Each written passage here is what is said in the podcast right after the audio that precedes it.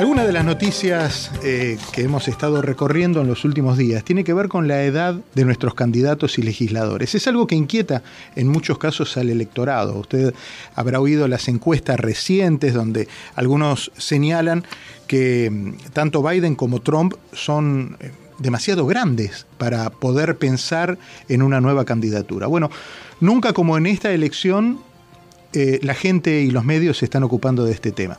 Hay un reporte de Stephanie, Martínez, de La Voz de Américas, que me gustaría compartir con ustedes porque pone en blanco sobre negro este punto. A la hora de votar importa la edad de un político. Incidentes como el del líder republicano Mitch McConnell que se quedó sin palabras ante la prensa han avivado el debate sobre la edad de muchos políticos en Washington, incluidos los principales aspirantes a la Casa Blanca, Joe Biden y Donald Trump. Este interés acerca de lo que algunos llaman la gerontocracia en Washington está de hecho muy ligado a las próximas elecciones presidenciales. El demócrata Biden de 80 años fue el jefe de Estado de mayor edad en llegar a la Casa Blanca en la historia del país.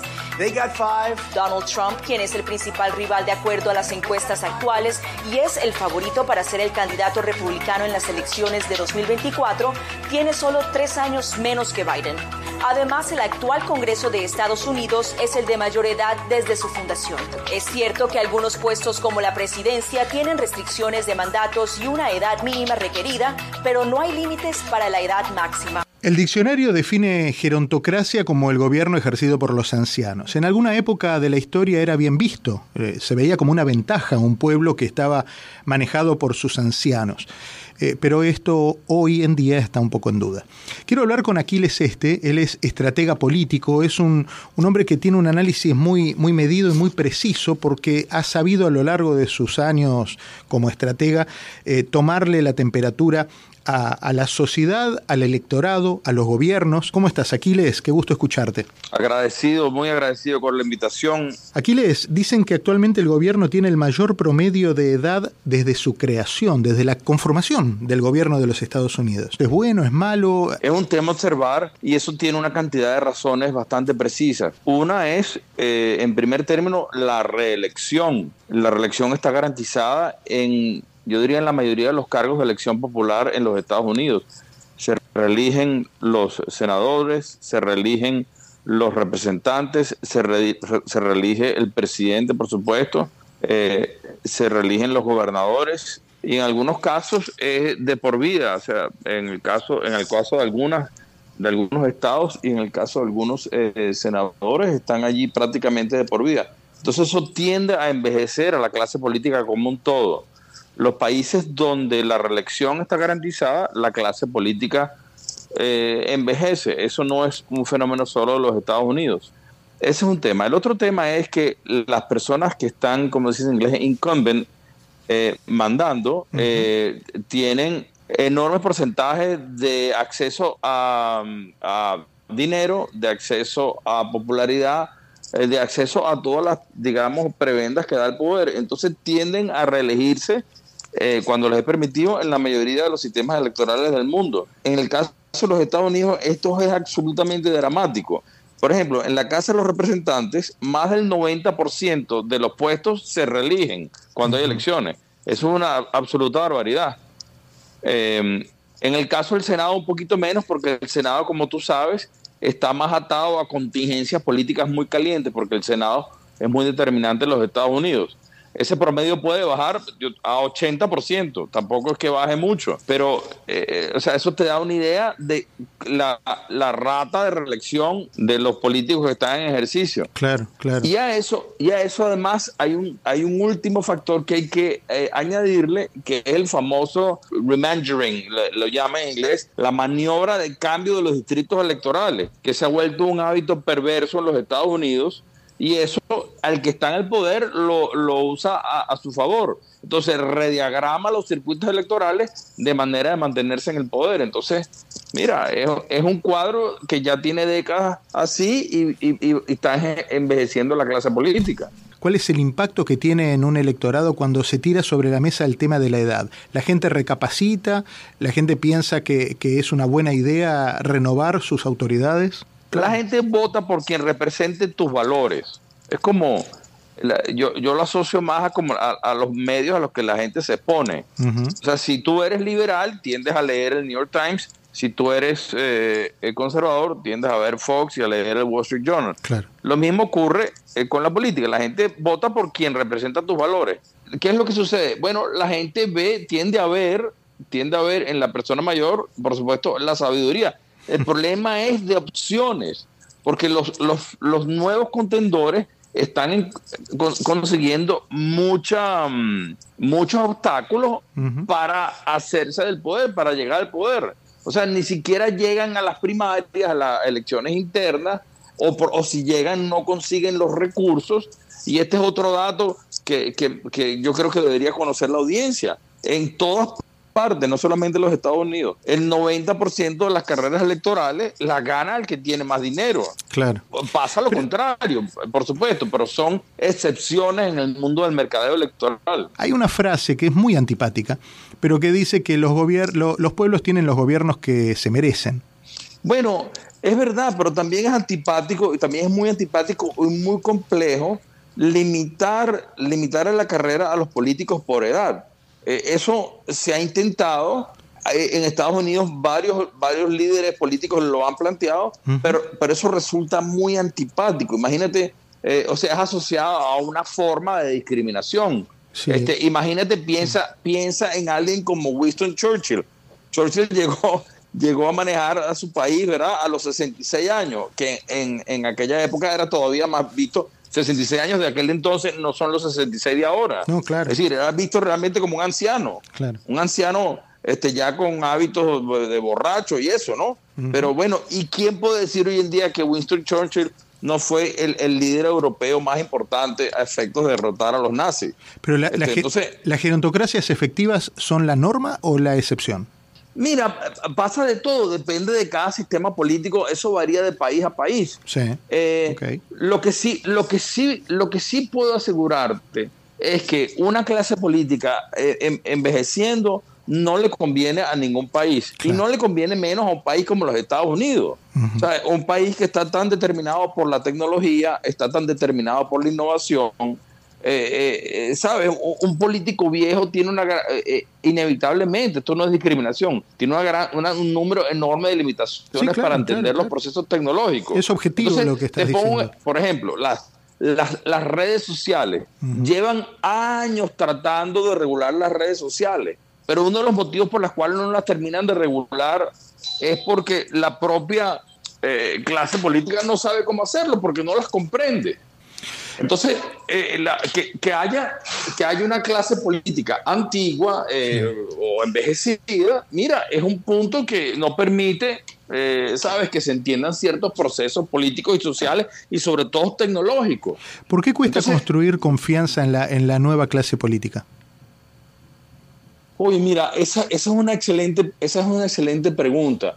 Yo creo que es una clase política que... Que ha llegado al poder de una manera muy distinta, ha llegado al poder por las redes sociales, ha llegado al poder, ¿sabes?, por medios que todavía no generan mucha confianza. Entonces, eh, a mí me parece que eso es algo que los está afectando a las nuevas, a las nuevas generaciones. Eh, ¿Sabes? La manera como hacen campaña las nuevas generaciones políticas es muy distinta, es esencialmente a través de las redes. Y, yo creo que eso genera eh, unos niveles importantes de desconfianza es que lo que em, pasa es que con, este, con esto que me estás mencionando, lo que me lleva a pensar es, la gente joven, las nuevas clases políticas, llegan al gobierno a través de las plataformas y de las redes sociales. Pero el electorado, el electorado no, sola, no, no necesariamente responde a estas nuevas tecnologías. Entonces hay una clase de la sociedad que tiene de X años en adelante, que son los que generalmente participan en las elecciones, que se quedan afuera. Sí, y, nuevamente, mira, hay, en Estados Unidos están pasando eh, eh, procesos muy perversos a efectos de perpetuar en el poder a la clase política tradicional. Eh, o sea, el, el, esta, esto que comentábamos más temprano del gerrymandering no han podido pararlo. Entonces, oye, quien está en el poder rediagrama su circuito electoral y se mantiene allí de manera perversa. Esto no lo han podido detener en Estados Unidos. Eh, en Estados Unidos no se ha podido controlar debidamente eh, eh, el acceso a dinero, a los dineros para, para tú fondear tu campaña. Por supuesto que hay, hay controles, pero esos controles hay todas las maneras de, de, darles la vuelta. Claro. Entonces, este, ¿sabes? Entonces tú, ¿cómo compites contra alguien que te está cambiando los, los límites del circuito electoral? Tiene más dinero, está en el poder y usa todos los recursos desde el poder para ganar. Eh, ¿Sabes? Eh, eh, se va volviendo un sistema perverso que eterniza a los gobernantes y a los políticos en sus cargos. ¿Siempre dependió de, del presupuesto de campaña el triunfo de una elección o es una cosa de nuestros tiempos? No, siempre fue un factor, siempre fue un factor. Para, para ganar una elección necesitas dinero las elecciones, o sea, hay campañas y yo he tenido la suerte de participar, pero de unas poquitas, que yo las llamo las campañas que son message versus money, ¿verdad? Mensaje contra dinero. Eh, pero esas son, esas son excepciones, esas son excepciones. Entonces, eh, eh, la nuevamente, como, como, como, decíamos antes, la mayoría, la inmensísima mayoría de las campañas las gana el que tiene más plata, el que tiene más acceso a la televisión, el que tiene más acceso a la propaganda, el que puede hacer campañas más poderosas, porque para eso son las campañas. El, eh, el, que, puede, el que puede contratar asesores más, más especializados, el que puede contratar hoy en día más tecnología, porque las campañas son guerras. Las campañas son guerras y las guerras las gana quien tiene más, mejor tecnología. ¿Con qué mensaje se le ganaba la plata en esas, en esas ocasiones donde participaste? ¿Mensajes de sociales? ¿Mensajes eh, políticos? ¿Qué, tipo de mensaje todavía despierta en, la, en el electorado un incentivo mayor que la penetración publicitaria permanente de ver la cara del candidato todo el tiempo en la pantalla? Wow, excelente pregunta. Mira, para no citar, para no citar casos personales que es de mal gusto. Pero sí te puedo decir, sí te puedo decir como norma, como norma general, que estos nuevos liderazgos que han venido llegando gracias al desgaste de la clase política han ganado en campañas message versus money. Te puedo citar perfectamente un número enorme, o sea, te puedo citar a Bolsonaro, al propio Donald Trump. Trump tuvo siempre menos dinero que Hillary en la elección que ganó. Este, bueno, pero, bueno pero, ahí, pero ahí lo hemos hablado muchas veces en aquellos años, el año 16, cuando, cuando fue la campaña, eh, Trump podrá haber tenido menos dinero para la campaña, pero manejó su campaña de una manera eh, lo suficientemente inteligente como para haber, sin plata, concitado las tapas de los diarios, minutos de televisión que otros les hubiera costado una fortuna pagar. Ahí el personaje se comió la elección también, ¿no? Ah, bueno, pero, pero en todo caso ganó una campaña que era mensaje contra dinero. Este, es el caso también de, de, Bolsonaro. Claro. Eh, eh, y está siendo el caso de Milei en Argentina, que ahorita lo estoy siguiendo muy de cerca. Entonces, eh, ¿sabes? Son campañas que las ejecutan líderes emergentes que se encuentran con una clase política muy desprestigiada. Claro. Es un excelente ejemplo de cómo un político eh, que se encuentra a una clase, a una clase política desprestigiada eh, toma partido de esa oportunidad y, avanza. Este, mi ley no tiene plata, este, sin, duda alguna no tiene plata como el peronismo. Eh, y, bueno, mira, y se, ha revelado como un fenómeno, este, hace unas piezas que valen, ¿sabes?, centavos. Hace un mes o un poco más hizo una pieza que a mí me hubiera, gustado haber hecho en alguna campaña, pero este, eh, ¿cómo se llama? Eh, sale de la genialidad de, esta figura que es mi ley, que tú recordarás que es quitando etiquetas, ah, sí. Eh, etiquetas, etiquetas que, representaban los ministerios que iba a eliminar una vez llegara al poder. Entonces, ¿sabes? Una de esas etiquetas era, por ejemplo, el Ministerio de Educación, no, no había más Ministerio de Educación. Este, porque adoctrinaban a la gente, qué sé yo. es decir, es una pieza hecha con, con un iPhone y, la pone a circular y la ven millones de personas, yo diría, en, en todas partes del mundo. Entonces, eh, eh, eso es el tipo de campaña que yo llamo mensaje contra dinero. Este, mientras tanto, tú tienes al peronismo y al presidente Fernández en, que está en el poder, como tú dices, imprimiendo plata, gastando millones, alimentando la inflación y todo lo demás. Mientras mi ley, este, yo no creo que gane en la primera vuelta, pero muy, o sea, yo puedo casi que garantizar que a la, segunda va a pasar. Entonces, eh, eh, es, un, es, un, buen ejemplo de cómo eh, un, nuevos liderazgos más jóvenes se, se abren paso dentro de condiciones muy determinadas que, insisto, tienen que ver con el desgaste que, que, sufre la clase política, en este caso particular en Argentina. Entonces, eso, eso se ha producido en otros países y es como, es como la ventana que le va quedando a, a, a, los procesos políticos en distintos lugares para renovarse.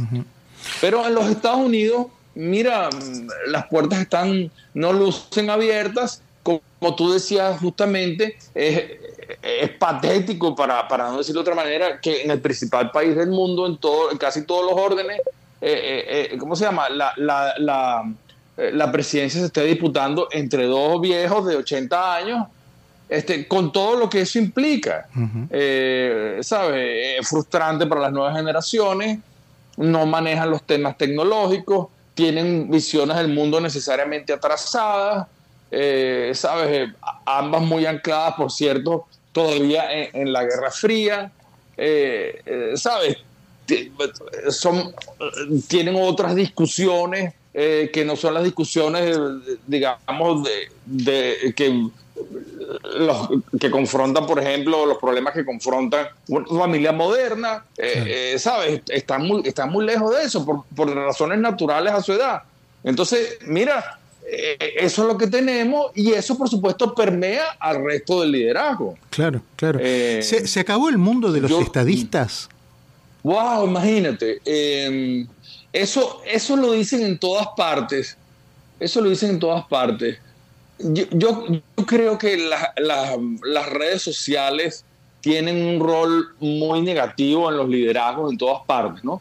Los, líderes cometen errores y son castigados tan severamente eh, por las redes y, cuesta mucho verlos con el respeto eh, que, que, tenían líderes de otros tiempos. O sea, nuevamente, volvamos a alguien tan unánime como Churchill. Churchill, eh, premio Nobel de literatura, escribía en los periódicos, escribía libros, ¿sabes? Era un gran orador. O sea, usaba unos medios que eran muy prestigiosos. Pero, ¿cuál es la columna de Joe Biden? ¿Cuál es la columna de, de Donald Trump? sobre qué se vienen pronunciando ellos así sistemáticamente por medios escritos respetables. Cero son, son o alocuciones por televisión o sobre todo dominio de las redes sociales. Entonces, ha habido recientemente grandes políticos, no tenemos la menor duda. Eh, Sabes, en América Latina yo puedo citar en este minuto a alguien como Álvaro Uribe. Así, eh, para mí es alguien que salvó a Colombia, pero es visto como un estadista. ¿Sabes? Realmente las, la gente lo ve como, no, la gente lo ve, bueno, como un político influyente y tal, pero como un gran estadista, como alguien que vio, tuvo una visión de Estado por décadas, décadas por venir. Mm, no sé, es muy difícil. Las redes sociales complican mucho la percepción del liderazgo político hoy en día como grandes figuras, ¿sabes? Emblemáticas que hacen época. Eso, eso las redes lo complican mucho. Cuando, cuando los presidentes, los candidatos, los actuales líderes de estos tiempos, se manejan más por, los, por las plataformas que por los editoriales de los diarios o, los libros o esas cosas. Es como que igualan para abajo y la sensación es que bajan la exigencia también de su electorado. Bueno, mira, las elecciones han vuelto unas contiendas casi que absolutamente, eh, con excepciones por supuesto, pero casi que absolutamente eh, emocionales. Gana el que gana el que le puede dar un tinte emocional a ciertos determinados valores eh, en, términos muy generales por supuesto. Y entonces mira los electorados se han acostumbrado a eso se, se pegan de emociones no este, el caso por supuesto más emblemático es Donald Trump que, que Donald Trump eh, se apoyó esto esto se ha dicho poco o yo creo que nunca lo he dicho públicamente Donald Trump se apoyó en el arquetipo más profundo de la cultura americana, que es la idea de que el país es tu hogar.